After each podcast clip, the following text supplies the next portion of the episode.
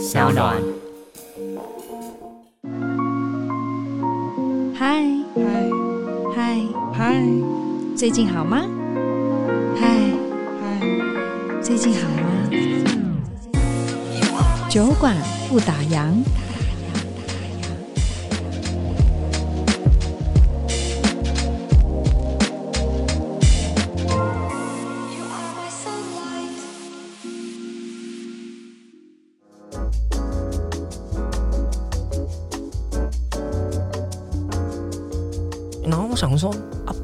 客串一个角色，为什么要这么多的、oh. 这么厚的剧本？这样子是是要多长？因为我知道他们说三十集嘛。对。然后呢，我想说，好好，那我就看一下我的那个角色啊，小诸葛。第一页开始翻翻翻，第一本翻过了，第二本翻翻翻，小诸葛又在里面。怎么那么多小诸葛？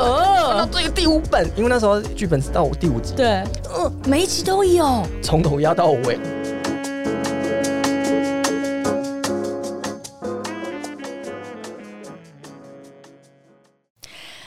各位听众，大家好，我是杨千佩，欢迎收听 SoundOn 原创节目《酒馆不打烊》。今天小酒馆的来宾呢，嗯，我个人自诩他是个王子，王子来着，为什么呢？他是百万王子，还有外场小王子。特别呢，他是我们蔡振南南狗的小蜜糖，还有最新出炉的金曲歌王，台语界的歌王，还有温暖系的掌门人。哇，身兼多职，欢迎许富凯凯凯。耶，姐好，还有我们所有听众。大家好，我是许福卡。哎，你还喜欢我今天帮你的这一连串的这个称号吗？还开心吗，王子？待会可以抄给我吗？下次我拿给所有的主持人，就请他们这么讲。你都这样照念。其实本来我设定的更长，但是后来就是为了节目的流畅度，所以我决定说我取其几个重要、经典、classic 代表。拜托姐的，你是杨千霈小姐呢？安诺啊，哇，那么长，一定可以讲得完的。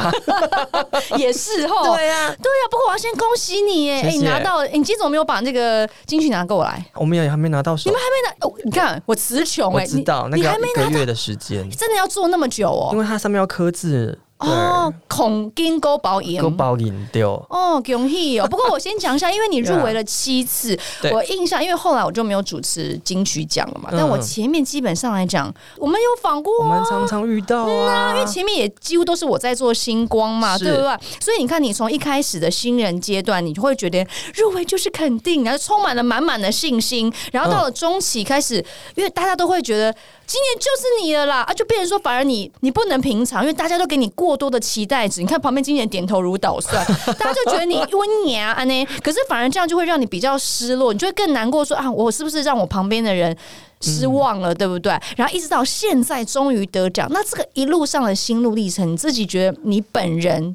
你是怎么看的？呃，像你讲的那个阶段，其实我都有遇到。很长七年，你知道一个小朋友可以从哇哇哇到他上小一耶，妈妈我要去读书了。对对，他可以沟通了。这七年真的超漫长哎。唉，但我还是这样走过来的。对呀，哎，我很好奇你本人的心里是怎么想的？呃，刚开始我觉得，呃，前几次的那个。入围对我来说，我都觉得说哇天呐，怎么可能我会跟金曲奖有搭上线这样子？然后就觉得好像我去参加一个 party 吧。哦，其实心态是觉得是参加音乐 party 这样子。然后到了中期，你开始跟公司说你想要做的音乐，然后想要我自己做的一些东西，嗯，你就开始会觉得说，哎，那金曲奖的评审会不会看到？对对，那也也真的都有让我入围。我觉得就像刚刚讲的，入围就是肯定嘛。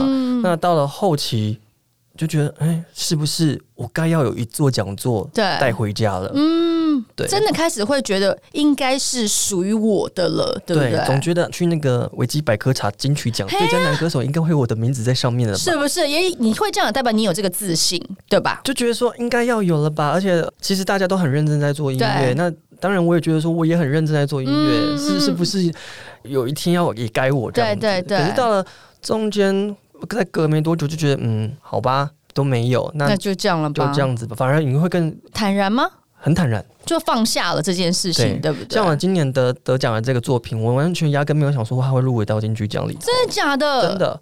哦，因为它是一张翻唱的专辑，是是是是是。但当时我就想说，早在以前有很多的一些翻唱的作品，他们都有得奖或是入围，但对我来讲，我会觉得说，嗯，因为我不知道那个标准到底是怎么样。我懂我懂，因为这几年来，你就你你也会很 confused，想说，嗯，那这样我也很认真做啊，可是啊入围啊也没得奖，所以就会变你其实也搞不太清楚到底金曲奖到底评审今年又是什么口味，对不对？喜好在哪里？对，所以像我今年得奖，他们有一个 slogan 就写说，回到最初，嗯，哦，做自己最擅长的事情，是是是。对，这个就是我最擅长的，所以有时候我觉得好像做音乐，你不用去想太多，你觉得你自己 just do it。呀，哎，我觉得 Nike 他们很厉害，他们是不是要置入一下这一集啊？因为他这个 slogan 真的是适用在每一个职场，然后每一个人生的阶段，就是做就对，你不要想这么多有的没有的，对不对？期待值什么不要，就是把你尽心尽力做好来这样子。那因为我知道你真的很有心力，呃，原则上你以往都会全程观礼，对吧？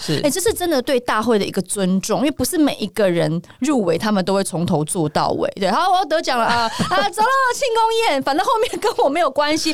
那你觉得几年下来，你对金曲奖有什么样子的观察吗？嗯、呃，因为对我来讲，我觉得每一次去都是学习，因为不仅仅是说你要去认识很多的这一些入围者，或是这一些老师们。你真的会去听每一届的歌，或是入围的专辑吗？除了你自己以外，会会听啊。也是真的哦，你不是只有管你自己？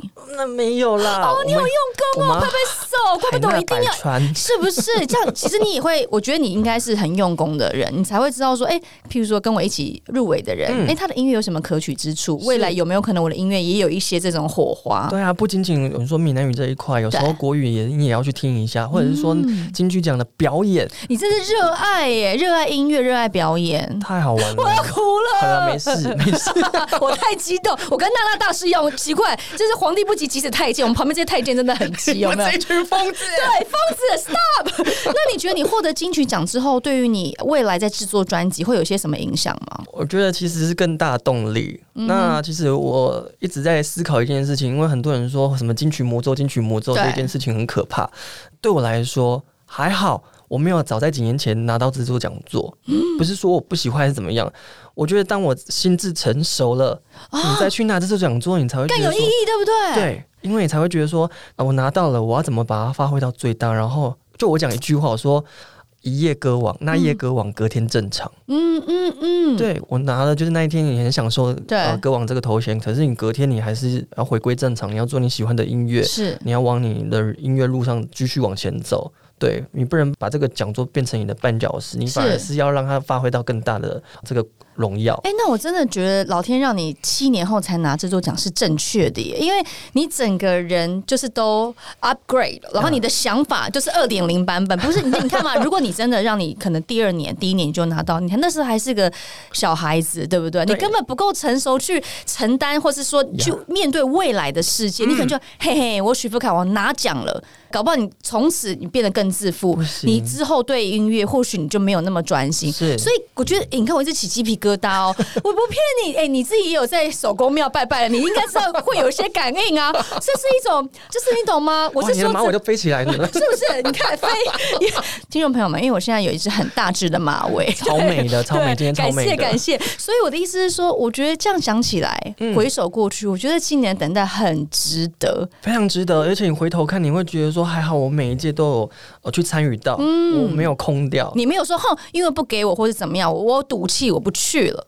没有不会。对而且我们自装费也花很多钱呢 也花了很多心思。不过就像你讲你真的哎你已经也算是呃所有台语历届入围者上也是很风风光光。你看我们那个维基百科啪啪啪啪啪啪啪七次哎而且每次新闻标题都说啊七次今年到底会不会有？这样子还是有点共估。哎记者们你们可不可以多想点标题啊每天每天都想一样的而且我一直觉得说今年这个金曲奖对我来说嗯，其实是大家陪我一起去领奖的。嗯哟，真的是更有意义。是，我觉得大家的集气，你看多少人遇到我，像我刚刚也是从别的地方来，然后那个单位的朋友就说：“你得奖那一次，我真的大叫。”我想说：“哇，台湾这个韩籍在一直一直在震动。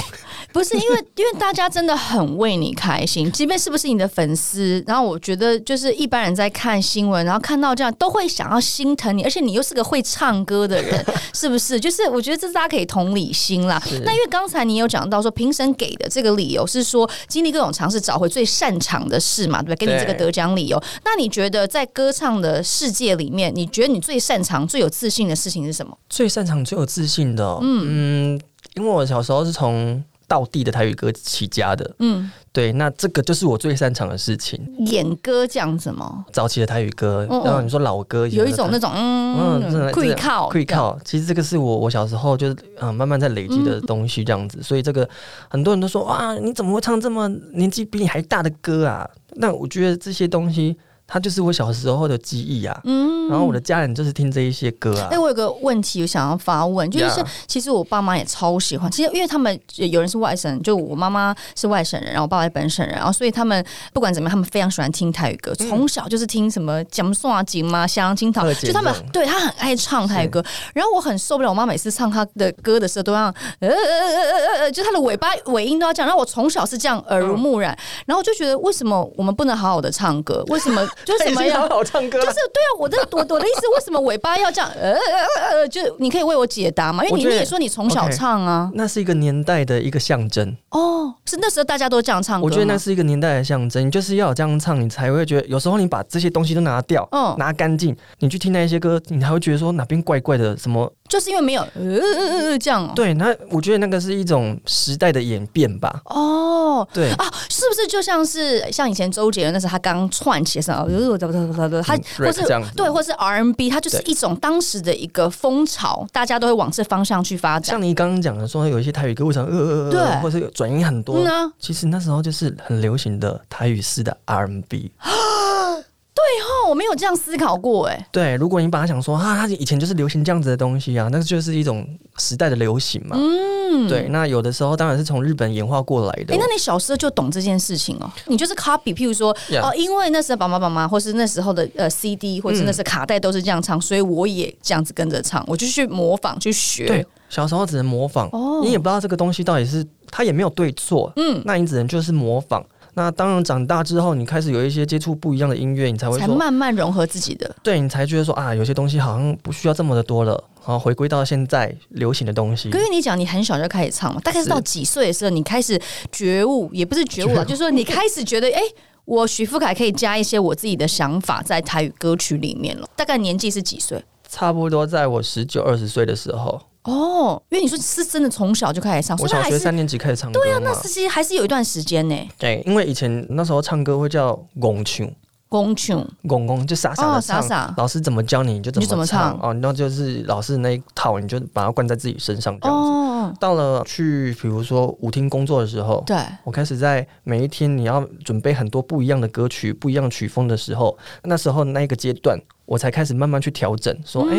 那我其实可以，就这么好的一个练习场，你可以去练习、去调整嘛，所以才开始把一些觉得哎、欸，好像不必要这么多的东西抛掉，哦、然后加一些比较新式的这样子，再放进来这样子。所以你以前就是自诩为就是想要成为一个很优秀的台语歌手吗？完全没有，真的没有，就你就是爱唱歌而已。我只是爱唱歌，但没有想说把这件事当做职业。职业。然后那时候小时候常去歌唱比赛嘛，哦，我几乎每天下课我都要去赶场。歌唱比赛是你自愿的吗？完全不是自愿的哦啊，应该是说他没有发现我这个才能，对，然后就让我呃去学唱歌。然后你也知道，小时候景气比较好的时候，很多哩哩扣扣的想到的一些场合，你都会办歌唱比赛。嗯嗯嗯嗯，所以我就是从小这样开始走唱。人家是说去拿卡西走唱，我是歌唱比赛现场走唱。哎、欸，也很厉害耶！你是大大小小比赛都无往不利，但是很那一段期间是最不开心的，真的、啊。哎、欸，可是那更好奇的来了，你怎么可以从一个不开心再转换成这么热爱这个事业嘞？嗯，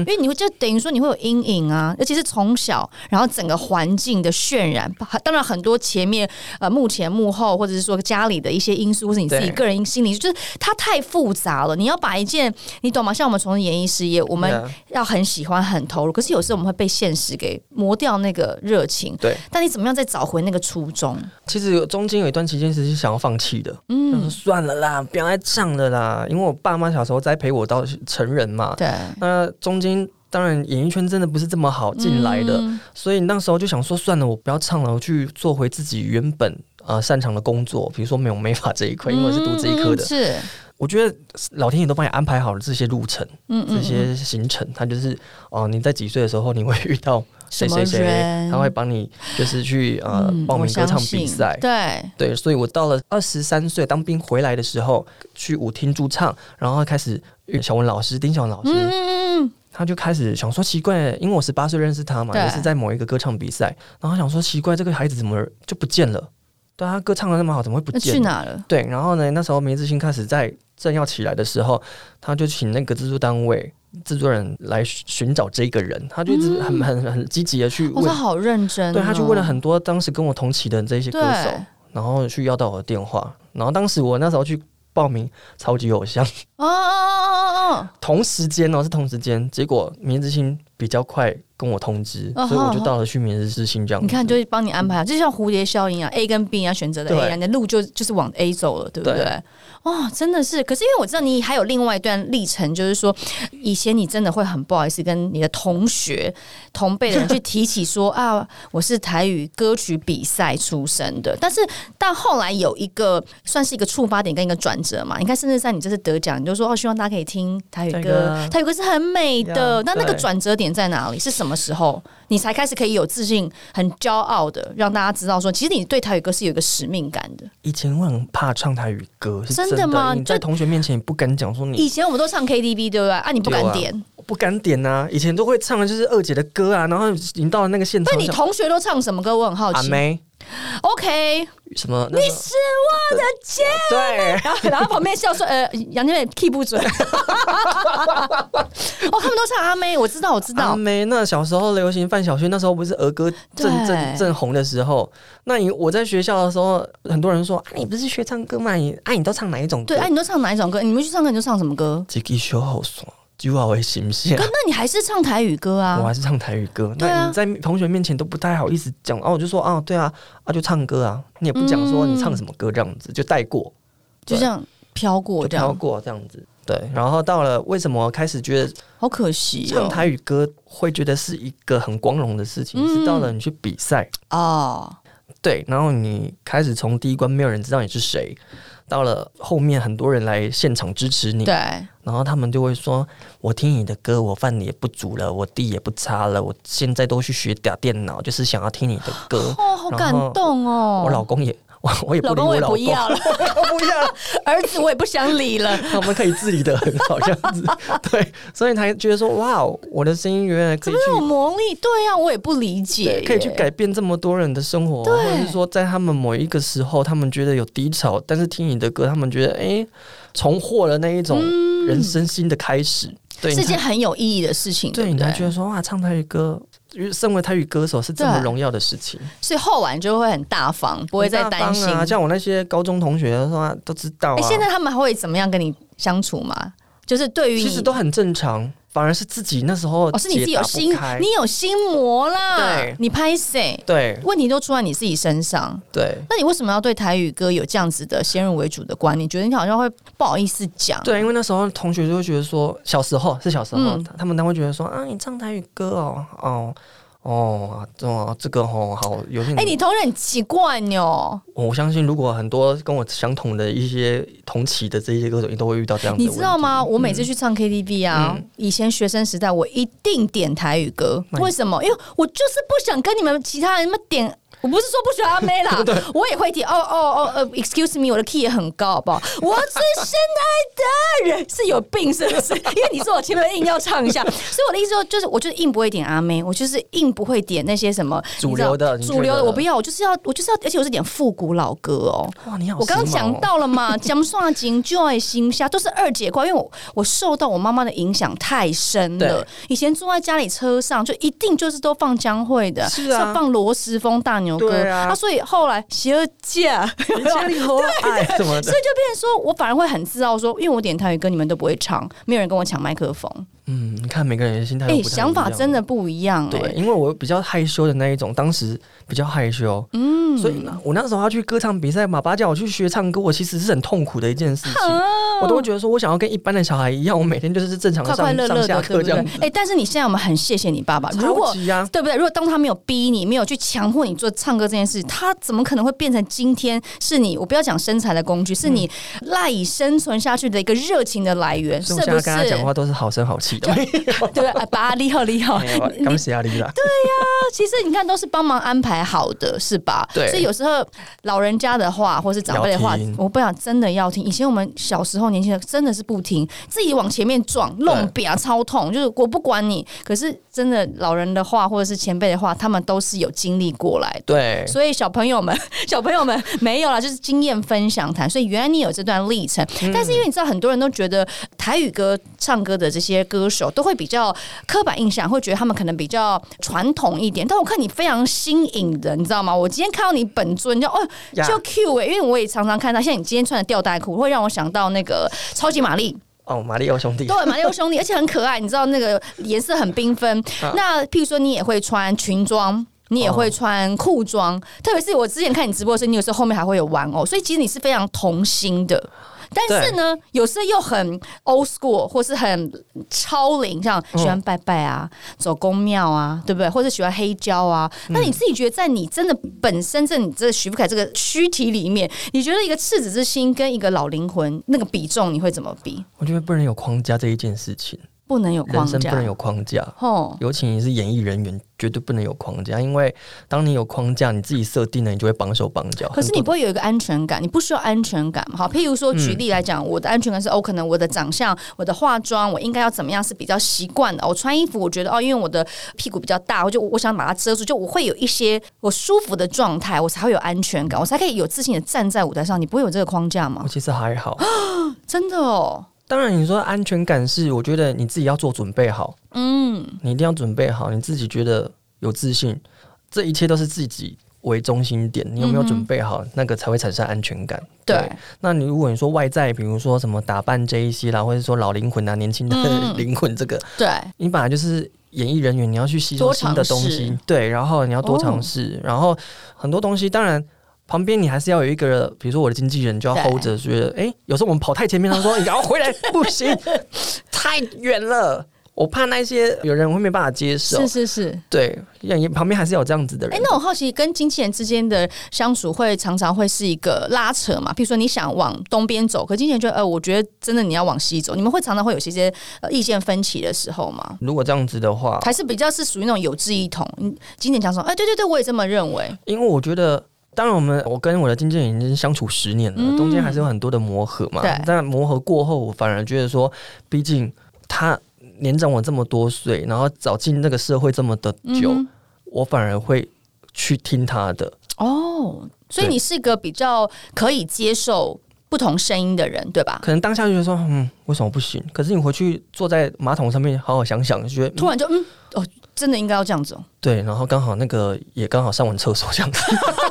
有这个过程，这样子 就嘣，然后就就哦，就通了，通了，从上到下都很通，这样脑子到下面。哎、欸，那这样子的话，哦，所以你是一个不不太会去跟人家争辩，或是。就因为像我们有时候就是会比较保护自己嘛，或是比较尊重自己的想法，嗯、比较主观一点。就是哦，经纪人给你什么建议，就嗯好，他说服得了我，哦有理，就不太会去据理力争，不太会，对，不太会。除非是你真的很不喜欢、很不想要的，嗯，对他也会尊重你这样子。了解。对，其实呢，呃，你刚刚也讲到，很多人会因为你的声音、你的音乐去改变他的人生。我所谓人生是，他可能真的会为了你去抛下很多他现阶段要做的事情，就是真的是去追你的音乐。他可能对你无所。我觉得他就是真的是很喜欢你的声音，呃、对吧？有好几派，有，的、就是、有真的吗？你有你有去观察过你的粉丝有哪几派？哦、发现我的粉丝就是这样子，嗯，有的人他真的是潜水潜到海底的那一种，哦、但是他久久会出来冒个气这样子，几个泡这样，对，几个泡这样子，然后你就会知道说，哦，这个人还存在着，嗯，只是他可能不擅长用这些电脑社交社交社群这样子，对，然后呢，嗯、要不然就是有的人他会都会偷偷。也不是偷懒，就是他会私讯给你啊，跟你讲他的人生，转达你想法什么的。然后你有一派就是真的会到现场，哦，会到现场给你加油啊。嗯、对，那其实我觉得我每一个阶段的粉丝，我都有去接触，然后我觉得在他们身上，我感觉到好多的啊，人生好不一样哦！哦，真的哦。对，比如说像有的人会私讯给我，真的就遇到那一种，就是说，你知道吗？我有照顾我爸爸。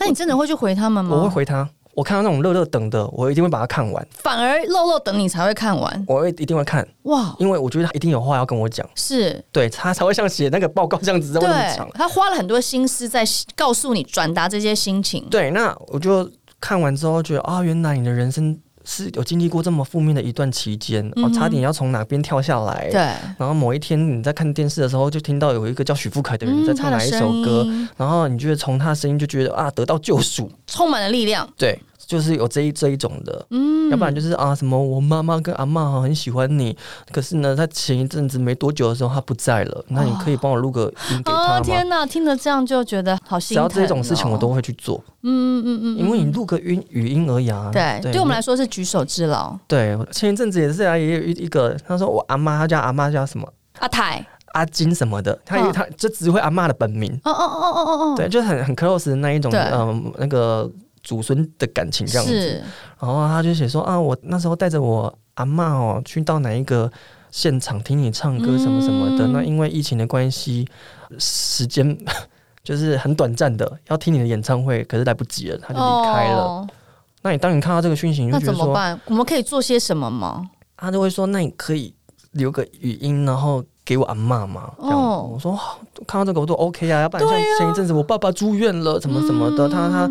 没办法了，现在在昏迷当中，可以留，希望他可以醒来，你帮我呼唤他一下，对，然后就留个语音让他听这样子。哦，好感动！其实你真的是一个，我觉得就是一路这样走下来啦。嗯、然后，譬如说我好，我记印象很深刻。我有一次在台中，因为你一定唱过超多场子，是有一次在台中的某一个尾牙，然后我就想说，这个小男生，我之前每次碰到他都是在访问红毯上面，为什么他可以有这么这么这么多铁粉？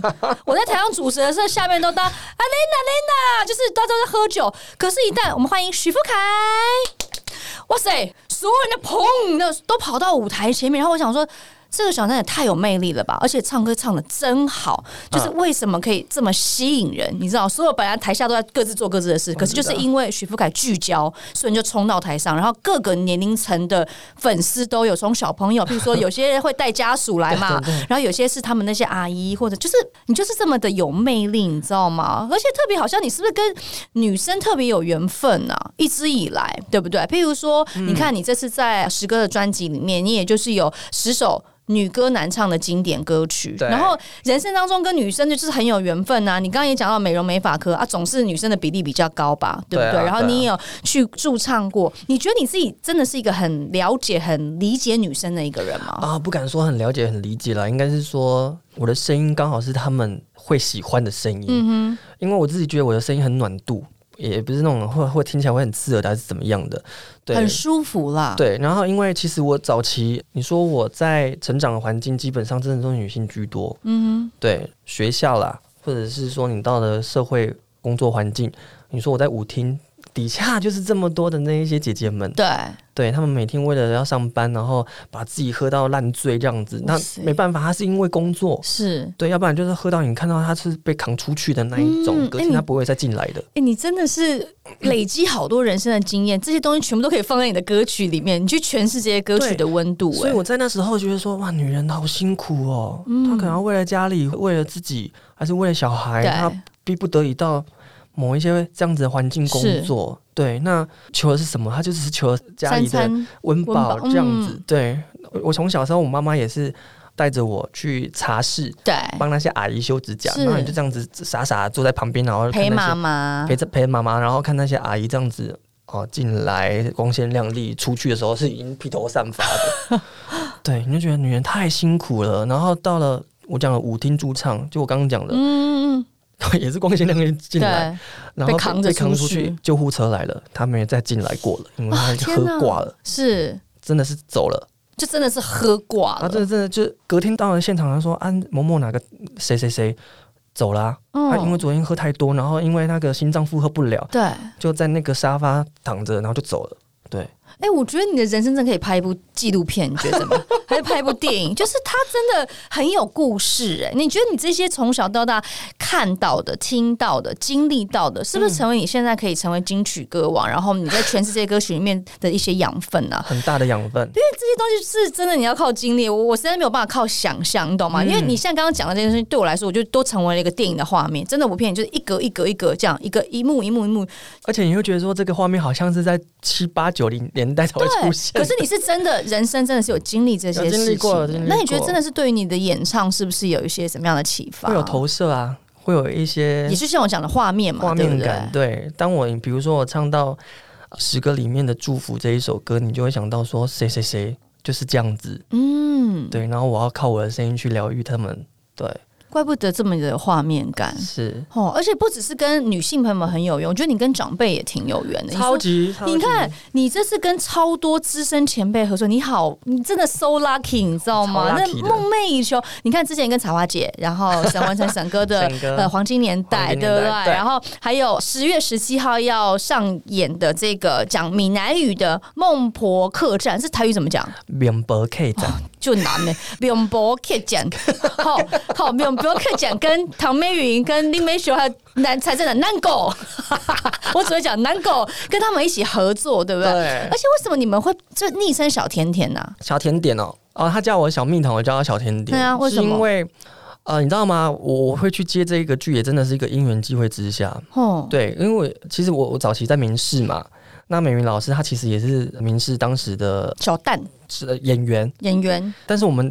不会有太多的交集，嗯、有交集都是在什么过年特别节目，对，然后可能大集合，大家一起要录影的时候，对对对，就擦身而过这样子，也没有什么。他可能也知道我，我也知道他，但是没有太深的交集。嗯，然后到了有一次就是黄金年代，他真的来上节目，然后那时候呢，要讲的是歌仔戏嘛，对，寡喜，当然他们就会说啊，你会不会唱歌仔戏？我说哦，啊，就新卡北面那个我都还会啊，这样子。嗯，然后我就说，我就自己毛遂自荐说，哎、欸，我的额头很高，哈，我这个哈古装头最适合我。对啊，然后他就是。我也唱了一段，回去隔没多久，他就跟我说：“你是真的可以来演歌仔戏吗？” 他当真了，他当真的。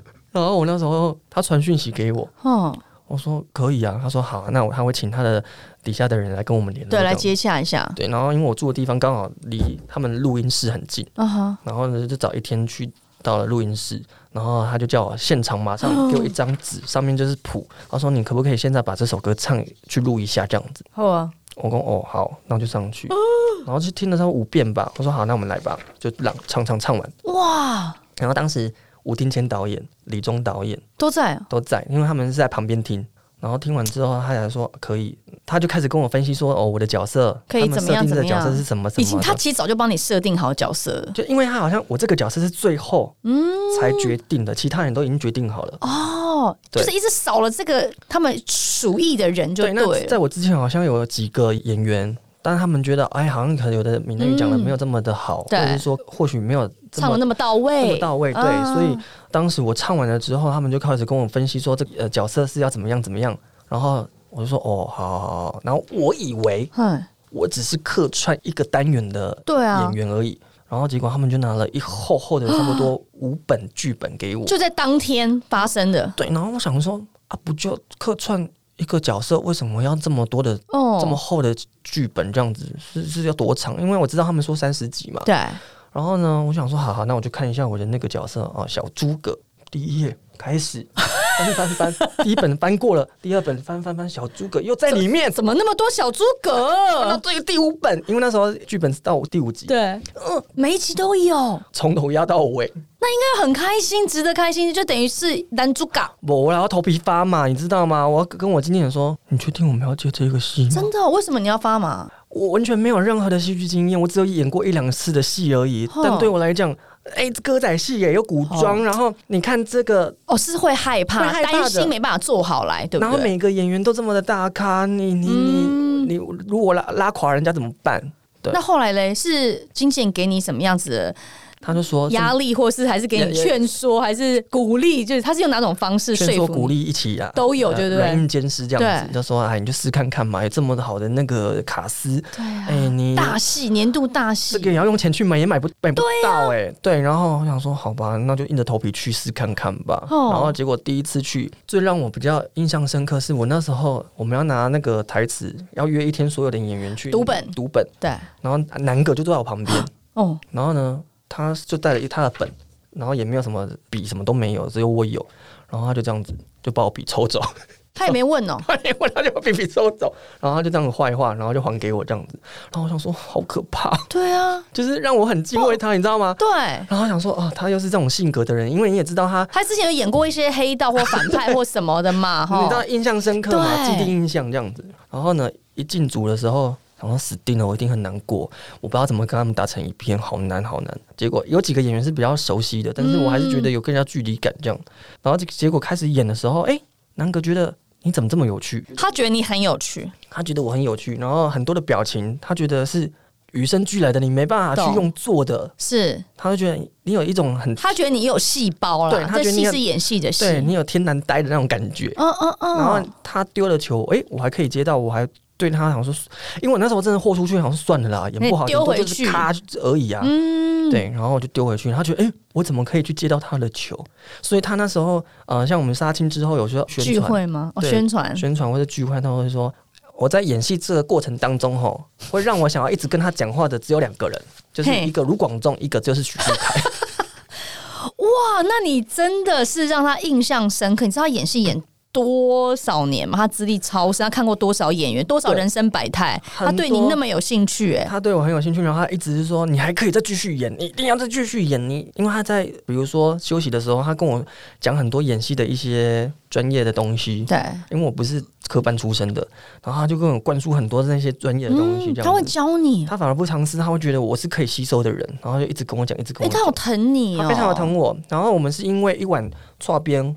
然后他才开始，就是我们会有小甜点、小蜜糖这一件。哦，就是因为剉冰的关系。因为某一天，他就突然间拍到一半，他说：“哦，高雄会讲剉冰，因为热、嗯、很热嘛。”对。然后我说：“嗯，剉冰哦，因为每一天我们基本上都会有很多人在请我们吃东西。”对对，剧组嘛。对，那我们有时候我想说，我们也要请大家吃东西啊。然后我就听到南哥说要吃剉冰，我就跟我经纪人说：“你看一下附近有没有剉冰店。”哦，你也很贴心的哦。对，然后就买剉冰放在他的桌上，他一进来他就觉得很感动。只有你，你只有给他吗？没有，全部的人都有。但是因为他所有人都有吃到剉冰，哇，对，然后他就觉得，你知道他那个调调就很好笑，变成不是大哥了哦，不是那种很高高在上的大哥，他反而是说讨厌呐。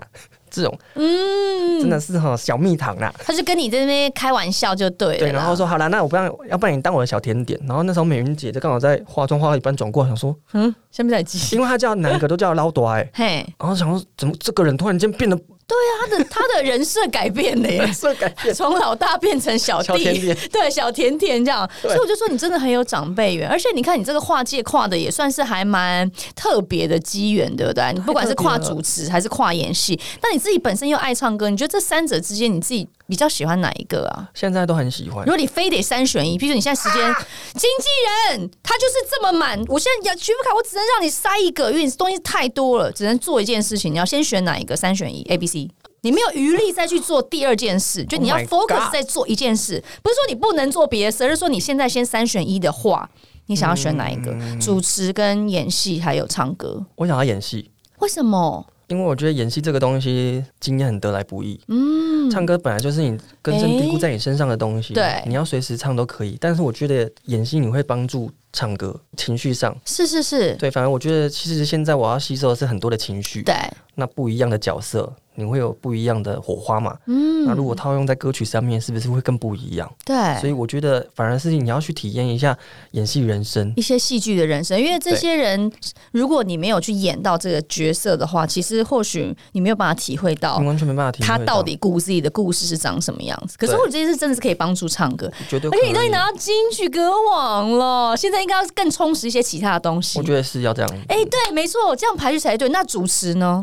主持对我来讲，当然也是训练口条，因为我以前真的很害怕讲话。不会，你完全超可以侃侃而谈的、啊。以前是没办法，以前比如说我去上个电台，我都不知道我要讲什么。但是我觉得你真的超好笑，你的反应好快哦。我觉得这是当时一路以来这样累积的。很多的前辈他当然不会口头上去教你，但是他有一些事情在旁边看就可以学习的东西，这样子。嗯，对，所以我很谢谢这一些一路以来带着我成长的一些前辈们，真的是很棒。其实我觉得这些年头里面，我们真的看到徐福凯很多的成长跟改变，从一个真的就是喜欢唱歌的，对，对不对？一路一路走，发展越来越。广泛，不过当然，最近我知道我们创作了一首歌曲，一首单曲，要不要聊聊看？对，这首歌叫《无声无声》。嘿，对，为什么会想要创作这，这个创？对啊，创作的历程有什么吗？还是有什么什么样的因缘际会，想要创作这一首歌？其实当时这首歌的投射是为了想念阿嬷写出来的，嗯、因为其实，在疫情的这三个月期间，大家工作都停摆，然后也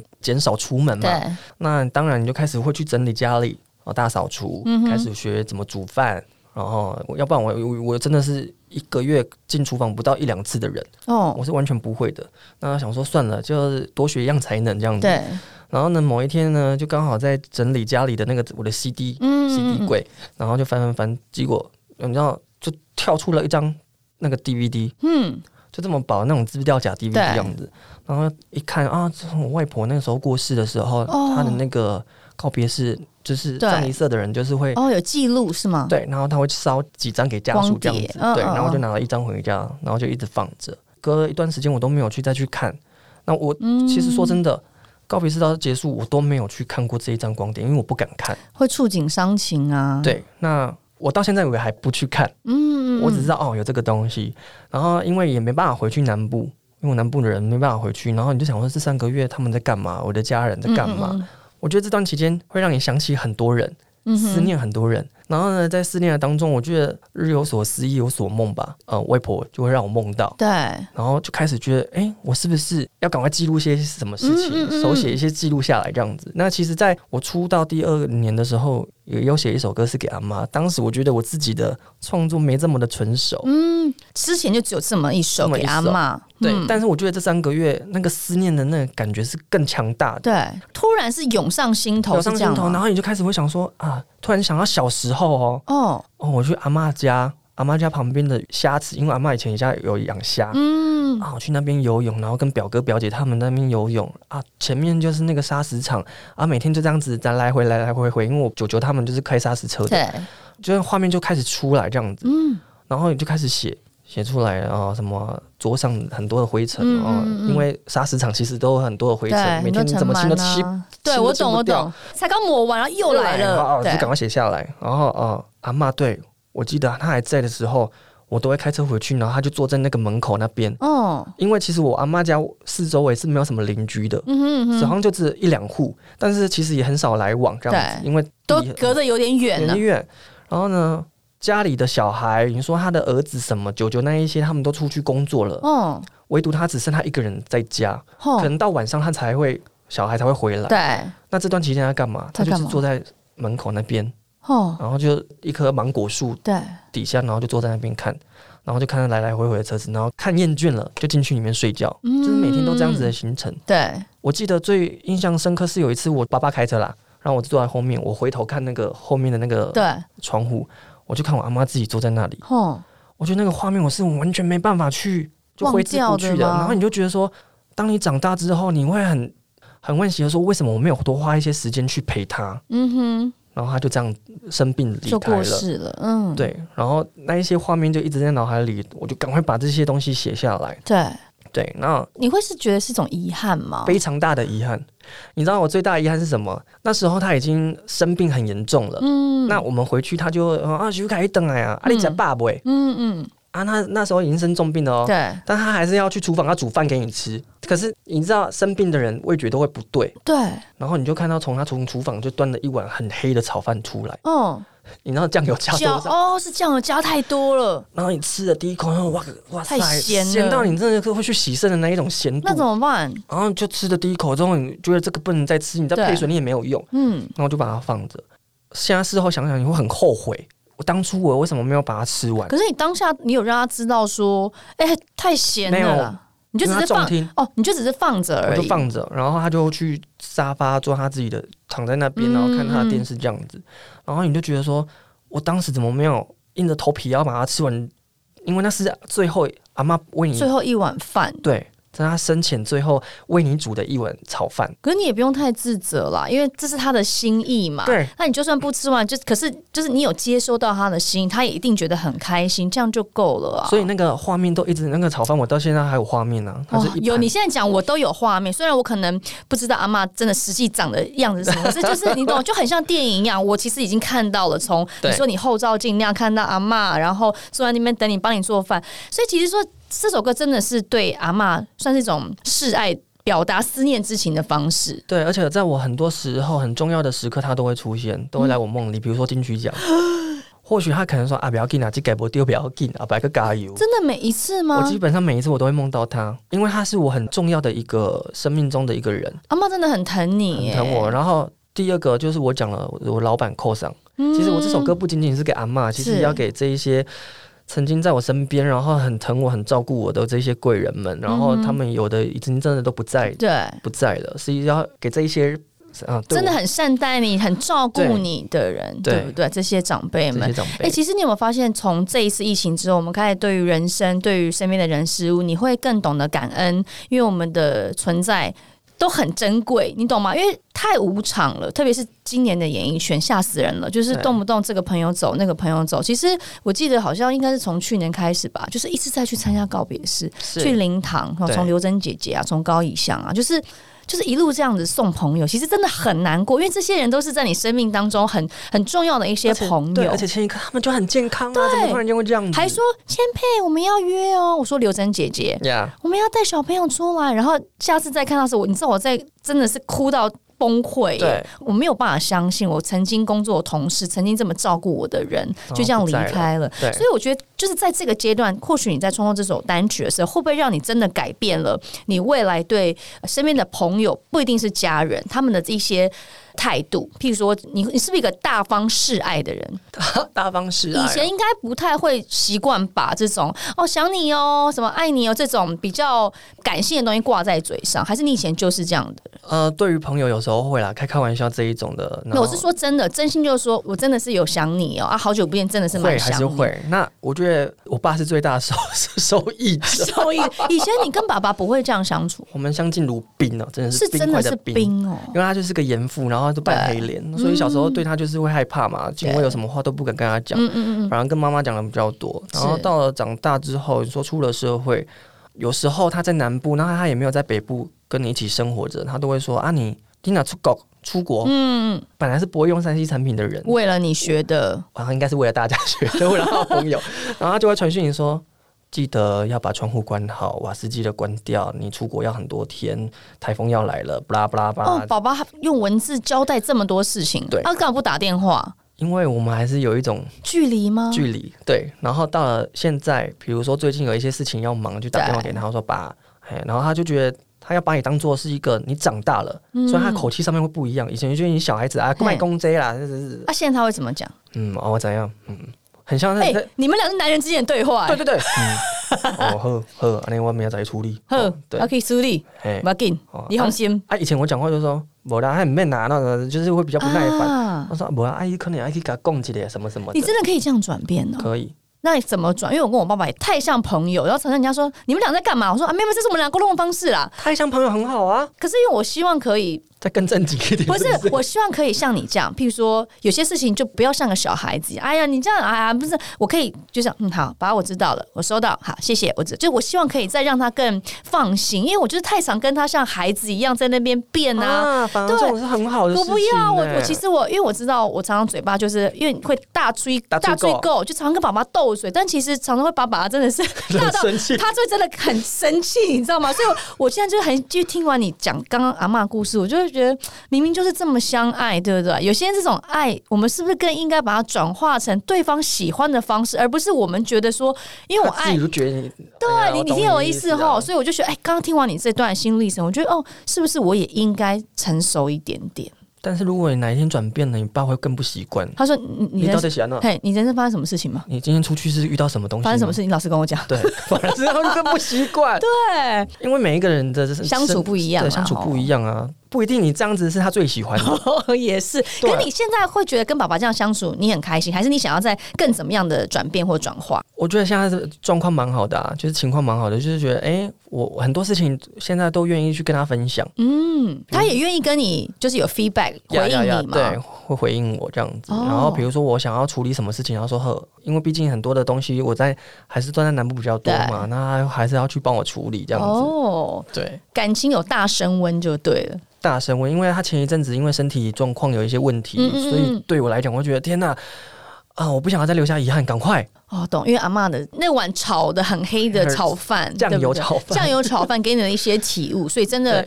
不要有遗憾，不要有遗憾，而且尽量讲话，真的就是缓和一点，不要这么的冲。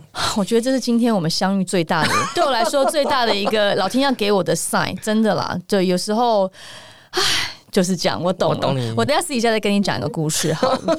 对，就是真的是需要停、看、听，然后缓一缓，慢下来脚步，对不对？对。不过呢，我知道你跟家人，你看我们刚刚访谈当中，嗯、真的是连接蛮深的，跟阿妈啦，或是以前陪妈妈去啊看人家修指甲啦，或者说一直陪在家人身边，甚至跟爸爸，对不对？从、嗯、爸爸相敬如宾到现在感情还蛮不错，升温，感觉起来你跟家人非常感情连接深嘛。那未来你自己对你的家庭，嗯，你会有一些什么样的蓝图吗？对我来讲，我觉得就是有没有给自己一个算是像行程表吧，deadline 一个 rundown，完全没有。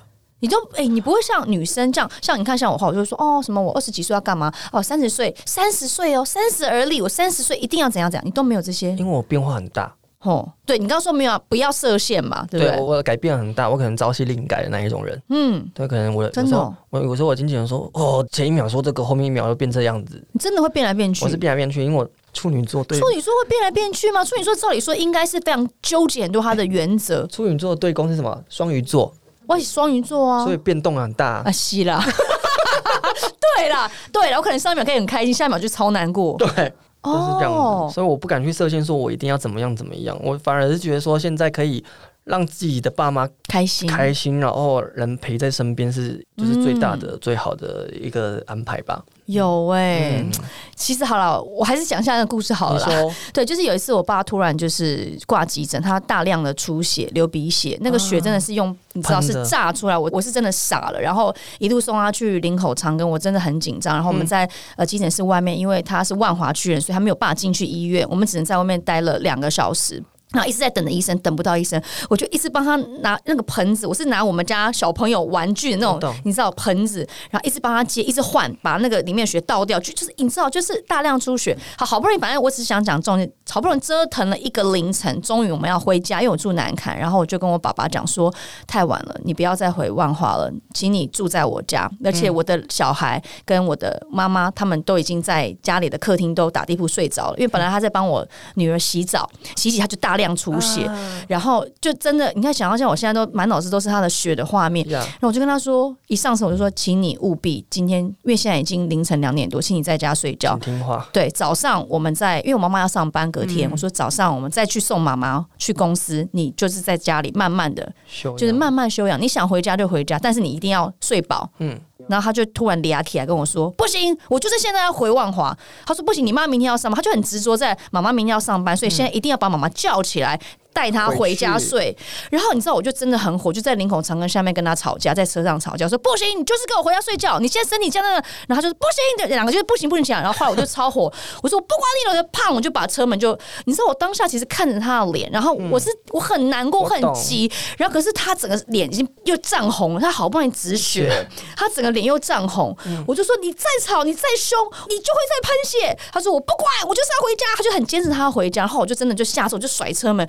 然后我就气呼呼，然后讲说：“我到底在干嘛呀？我明明就这么关心他，然后他有可能在爆血管，难道我要再进去急诊一次吗？”我说：“我就是，我就你知道，我就很怨自己，说我在干嘛呀？为什么当下不能把自己的情绪控制？对，所以你刚一讲说，就是讲话要缓，缓，就是不要这么急的时候，我就觉得对啊，为什么当下就是不能拉住自己那条线？就是你是爱他，你是关心他，你为什么要冲成这样？然后如果他真的因为你的这个。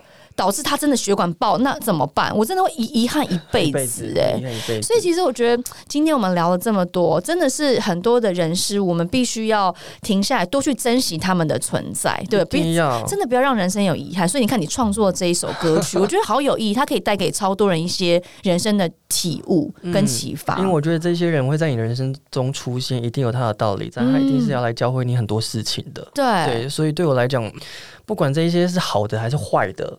你有收获才是最重要的。嗯，对，懂。那你觉得演唱会被延了两次，他也是要教你人生中什么事情吗？我，我的演唱会叫做演唱会，许飞凯的 演唱会。我的演唱会不是，你知道，真的，对啊，你知道很多人就抢票抢夸张哎，我也是有帮忙去抢票的，好不好？对啊，或许吧。那你觉得老天要教你什么？哪一课啊？哪一课？对，你知道，对你来说是超重要的一件事情。我，我曾经因为这样延期，延到最后，我自己关起门来问自己说：“徐富凯，你确定你准备好了吗？”啊，你反而会觉得老天给你个 sign，就是他觉得你没准备好。对，你是真的准备好了吗？然后开始我会把那些流程拿出来看，嗯，哪边，嗯，彩排的时候这边怎么样，怎么样，怎么样？真的哦，你反而还检讨自己哦。好像说，哎、欸，是不是这个地方不太对？还是哎，欸、还是我改了，老天就会让我顺利了。哎、欸，还是那个哪个歌不对，是不是要换？然后哪个流程怎么样？那后来你理出来那个思绪了吗？理出来之后，我就觉得嗯。其实老天也是给你很多的时间，要再让你多准备。对，怎么没有这样转念哦？就是他会给你多准备，反正我觉得不是一件延期是坏事，嗯，我觉得不会是坏事，反正一定会水到渠成嘛。对对，那刚好很多人就说啊，你就是少拿那那个那个金曲奖啊，你你就是拿那个金曲奖进去的，那你就拿到了。对。很难讲，就是因为可能有这样子的安排。嗯，对。哎、欸，那你觉得拿到金曲奖之后，你之后的那些歌单有没有可能再调整？我那一天我才跟我的那个演唱会导演讲，我说会会调吗？我说那我们是不是可以再加什么歌进去啊？对呀、啊，他说可以啊，就被罚钱呐、啊。对啊，唱你就唱过夜也没关系，反正我们钱多。他就这么这么说，他真的这样讲。因，音乐是我就会这样干啊。如果真的是你的导演的话，我就觉得。好事多磨呢，已经两次，这终于第三次要成了吧？那所以既然成，我就把它做到满呐。反正钱那就多花点。因为我那时候不是写了《无声》这一首歌，嗯、在我演唱会还没延期之后才写的嘛。那我就刚刚说，那我演唱会可不可以唱这首新歌？当然要，你这是什么问题啊？对，然后他说当然要唱啊，就唱啊，拜托这个。而且我我相信他已经，因为他前几天在他脸书有分享这一首歌，嗯哼，我想他应该把这个画面都已经想好，他怎么去安排那个去呈现，对不对？哎、嗯欸，那我觉得。这真的是福气耶！你看，你如果第一次就让你成了，哎、欸，是个遗憾。哎、欸，旁边今天，哎、欸，我觉得我今天就是很有成就感，因为我在讲什么，他在旁边都给我点头如捣蒜。对，而且我跟你讲，或许就是要创作出这一些东西，嗯、让你搬上台面的。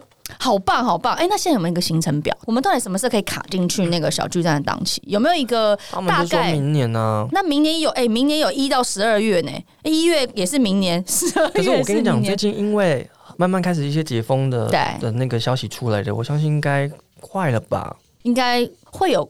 好消息了吧？应该会有好消息了，对，因为其实小巨蛋现在应该也都慢慢释出的时间出来了。是是是是，对，让我们这些一直留下遗憾的人等好久。可是你真的有可能像导演讲的这样，就是如果真的就算超时也没所谓嘛，反正我就唱到我开心，我有意义，我爽。喂，川哥啊，我真的嗯 有这件事情哦。呃，你你你可以就钱多准备一点。不会，我们真的是很期待啊！而且你看，你的身份现在这么广，这么多元，是。对啊，说我说除了唱歌歌王啊，你也演戏，搞不好你可以得个哎演电影呐！你看你现在对戏剧是充满了满满的动力，哎，我觉得搞不好，或许你也可以像李千娜一样，又拿金曲、金钟，对，金钟、金马、金钟、金马。蔡正阳，你大哥就这样跟我讲。哎，你看，哎，我今天我是神预料，哎，我讲了好多话，人家都讲过。是不是 Lamgo 也有这样跟你讲过？你是杨振南吧？好说，以后叫我兰兰姐，兰姐。对，因为那时候我再去，比如说发了十个那张专辑去上了电台，他也在讲，他就说你要把这件事情放在心里面。嗯，我觉得可以。三金我都拿到了，你也可以。嗯，胶棒，他胶棒给你。他说卢广仲也都拿到了，三个都拿到了，也对耶。对，他说你应该要把这件事情放在心里头。我觉得你下一个目标就是这个。他说你又不是不会演的人，没错。他说哦。而且你也会主持。他说：“哦，好好好好好好。”你你是真心有把它放在心上吗？我觉得这件事你有考虑过吗？你知道吗？处女座的有时候很喜欢去挑战，所以有有放。对，你会觉得说，哼，有，绝对有这么一天的。把狼都会赛，我徐福凯马会赛，对不？我的 K 这块麦，我爱别讲赢。哎、欸，真的可以哎、欸，那我很期待哦。希望下一次我在访问你的时候，嗯，是在金马的红毯上面。天哪，有没有压力更大？本来想说是有有一个起程表，但想哎、欸，好像他很快就会达成了。但对我来讲，好像我就刚刚讲的，好像任何事情你都要去做了，你才会知道结果才会怎么样啊。嗯，对啊，好啊，是啊，我们祝福你好不好？首先是赶快让我们可以看到演唱会，而且演唱会变得超丰富。呀呀呀！哎，其实你可以再把戏剧的桥段，哎一讨论越来越多嘛，你可以把这些戏的桥段也放进去啊。哇，不行，挤不进去了，太已经太满了，太满了，真的哦啊！这这过程当中是删删减，本来已经要做 ending，然后又 又聊起来，所以这个演唱会这删删减减真的是很多很多啊！你光要选那些歌，你就快要头皮发麻，想说没怎么办呢？这个要拿掉怎么办？有的人就想要听，哎，可不可以唱主曲啊？我很好奇，就是譬如说这些东西你真的很喜欢，你们就再再去找编曲，是把东西再把它放在同一个段子里面。演唱会有很有一些主曲，已经有主曲了，是不是？哇，那真的是一个取舍的功夫哎、欸，真的，这歌单是个很大的学问。是哦，嗯，好吧，那我们就拭目以待，真心的希望这个演唱会可以赶快成真。谢谢，谢谢。谢谢兰姐。啊。好说好说，哎，节目改名字了，我叫兰姐，对，我叫兰姐，真的是很，我觉得聊天就是这样，就是其实我们在电视上看到的许福凯，或是我们从声音听到许福凯，跟我们真的在 Podcast 深聊的许福凯是不同的许福凯，我觉得这是最有意义的一件事情。嗯，对，因为对我来讲，我觉得每一个工作一定要有收获。嗯哼。对，那才会是工作的意义。很开心，真的很开心，因为从以前到现在跟你结缘，当然还有一些特殊的关系，我就不便跟大家说了哦。我跟凯凯的一些关系，对，所以就是让我更认识了你。然后我觉得对我来说是很难能可贵的，因为你知道吗？访问很多人，但是可以访问到心里面，然后从他身上听到很多故事，然后重点是给我很多启发。我觉得真的是对我来说，感恩 哦，感恩哦，好，我今天谢谢凯凯，谢谢许富凯，谢谢，谢谢大家，拜拜，拜拜。